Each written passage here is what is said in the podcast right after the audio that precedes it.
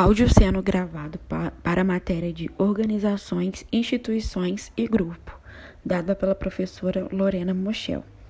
Meu nome é Ana Beatriz e hoje eu vou contar um pouco aí da minha experiência com alguns textos que eu escolhi para poder relatar, né? E primeiramente eu queria dizer como foi meu percurso, né, esse esse semestre com essa matéria que eu me surpreendi muito porque quando eu escolhi a seletiva, eu não imaginava a dimensão que certos textos iam tomar aí na minha vida, porque eu acho que a professora escolheu, né, é, dar essa matéria de uma forma maravilhosa. Por mais que tenha sido online, eu acho que essa matéria, assim, para mim foi uma das melhores que eu tive esse semestre, porque eu consegui pegar todos os textos, entender muito bem. Eu acho que deu até pra, também, né, para perceber diante as minhas atividades aí que eu fiz, de como surgiu o efeito bom aí. E foi muito bom o modo que essa matéria foi passada, as pessoas também que participaram desse percurso, né, que foram os convidados trazidos pela professora, foi muito bom. E os textos que eu resolvi abordar hoje foi o texto de instituições totais e o de necropolítica. O de instituições totais é, né, foi um texto assim que me fez refletir muito sobre um assunto que eu sempre me interessei fora aí da faculdade, antes de entrar na faculdade, né, que foi o penitenciárias, o presídio aí como um todo. E agora pensar presídio como instituições totais aí foi muito, muito, muito bom. E o que, que são as instituições totais, né? Para a Goffman, é, elas são locais de residência e trabalho onde um grande número de indivíduos com situações similares é, são, são separados da sociedade por um determinado tempo. E essas pessoas elas vivem em uma vida fechada e que, e que são administradas por outra pessoa, né? Por outras pessoas, né? No caso, que pode ser mais de uma. E todos os aspectos das, da vida dessas pessoas, elas são conduzidas no mesmo local, né? E as atividades sempre são em grupo, né? E sempre são em, em regime coletivo. E sempre existe um, um sistema de regras aí por trás, por trás dessas instituições.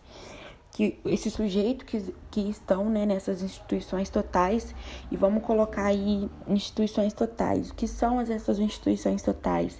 Um exemplo dessas instituições são manicômios, é, penitenciárias, né, conventos, que são locais onde esses sujeitos que são inseridos lá têm que viver a partir de, dessas regras, né? Tem a sua vida aí meio que perdida. Não perdida, mas vamos falar. Tem a sua vida gerida por outra pessoa a não ser ela mesma. Então, né, a gente pensa aí nessa, como que deve ser essas pessoas. Tem um livro de Goffman que são manicômios, que chama Manicômio, Prisões e Conventos, que fala aí, né, de do presídio como instituições totais. Então eu, eu dei uma pesquisada sobre esse livro, esse livro eu dei uma lida, eu achei tipo super interessante também.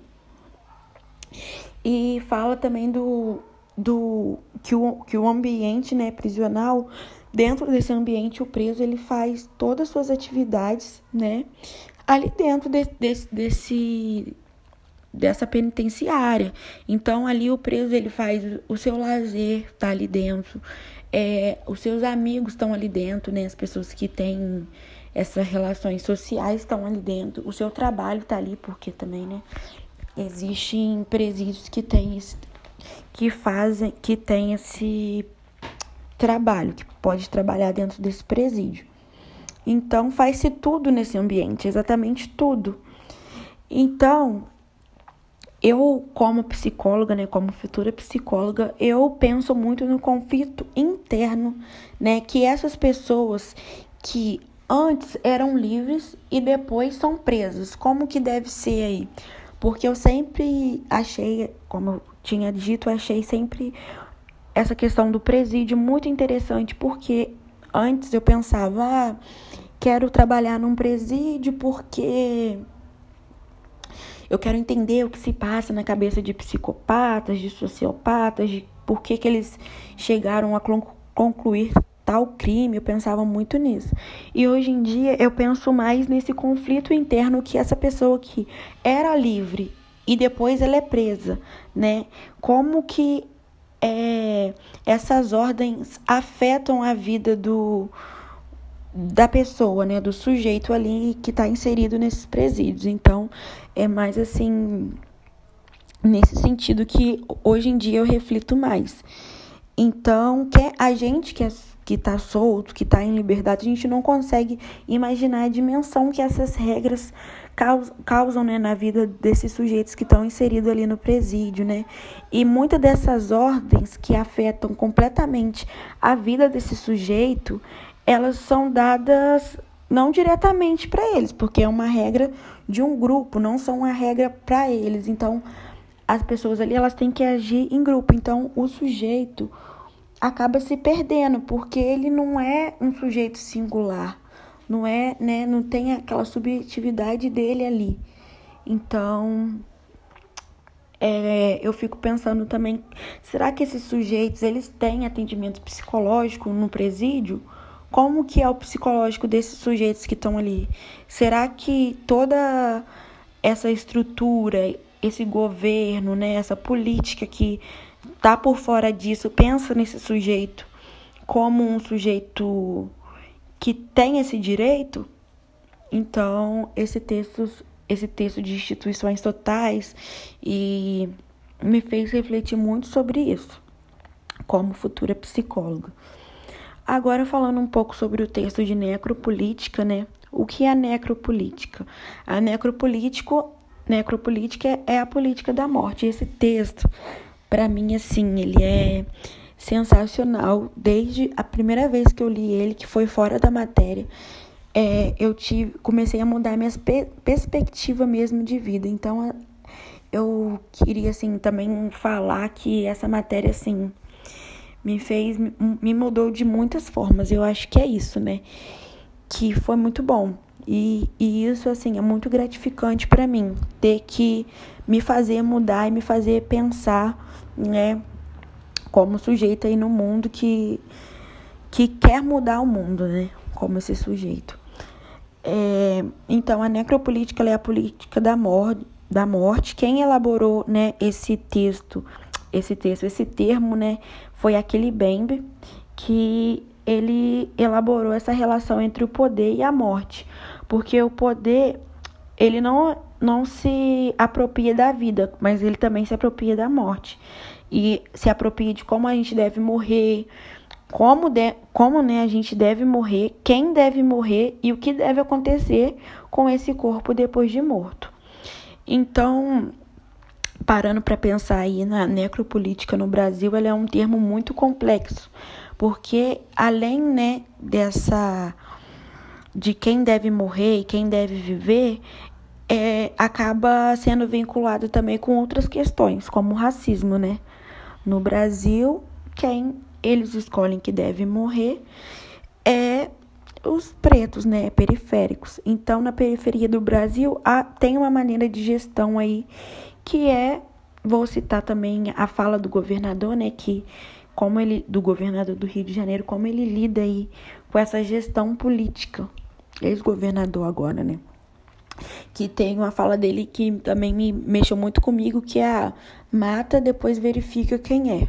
Então, quem, quem são esses sujeitos? Será que são os brancos que estão lá na, na, na Zona Sul? Com certeza não, né? E existe duas características, né, que bem fala que, que não é apenas fazer morrer, é controlar as condições de certas pessoas da sobrevivência porque a, o Estado ele também não faz morrer, ele vê ali quem vai sobreviver, porque na, nas favelas, parando para pensar, não tem uma condição de vida boa. Será que todos os mesmos recursos que chegam para quem está embaixo, chega para quem está lá em cima na favela? Então aí a gente tem que pensar sobre essas condições de sobrevivência desses sujeitos que estão na favela, né? E falar também sobre a administração dos corpos, né? Porque existem esses corpos que são mortos nas favelas. Será que eles são levados, será que eles agem da mesma forma que agem com outros sujeitos? Ou será que os pretos que morrem em um tiroteio, tiroteio com a polícia, eles são os corpos são administrados da mesma forma que outras pessoas? Com certeza não. Que essas pessoas elas acabam sendo enterradas como indigente, né? Como como pessoas que não têm família, como pessoas que não parece que não são sujeitos inseridos aí na sociedade. E agora saindo de bem, indo para citar um pouco Foucault, ele fala que o poder ele não pode ser pensado só de forma negativa. Ele tem que é, que ele não deve ser só silenciado, porque o poder também ele pode ser pensado como algo produtivo, porque ele produz efeito e também cria coisas. Então aí, o que que a necropolítica produz? Além de a necropolítica produz poder, né? E para mim, o que, que a necropolítica produz? Ela produz para mim questionamento. Porque esse, que, esse texto, esse termo, ele me faz questionar muitas coisas, até mesmo a minha posição como sujeito. Porque né, eu sou uma mulher negra, então eu sinto muito medo quando eu leio esse termo, eu sinto muita insegurança. Então, como futura psicóloga aí, eu me questiono muito sobre certas coisas, como será meu futuro dentro, dentro dessa profissão? Será que eu vou ter as mesmas oportunidades que outros colegas de outras, cor, outras cores, outra, outra raça, né? Será? Eu fico me questionando muito isso. Então, esse texto me faz pensar várias coisas, até um fato que aconteceu aqui em Valência essa semana, que foi de uma um fato de feminicídio, né? Que uma menina foi morta na faculdade que o quem tava o namorado dela era um policial e ele não foi morto, né? Pelos outros policiais, ele saiu ileso dessa situação. E se fosse outra pessoa ali? E se fosse um sujeito negro, será que ele ia sair vivo? São questionamentos que eu me faço em determinadas situações que acontecem. Então, é basicamente isso assim que eu queria falar sobre esses dois, dois textos. Essa matéria, para mim, foi de grande importância. Então, professora, eu só queria te agradecer demais por isso. Eu espero que eu tenha conseguido passar para você o que foi para mim também, né? Esses textos, essas aulas, né? Vamos não só esses dois textos, foi esses que eu escolhi citar, mas diversos outros também que foram abordados na aula foram de grande importância. Então eu espero que você tenha conseguido entender aí o que eu quis passar e que você continue aí mudando vida de, a vida de outros alunos e sendo assim maravilhosa. Muito obrigada.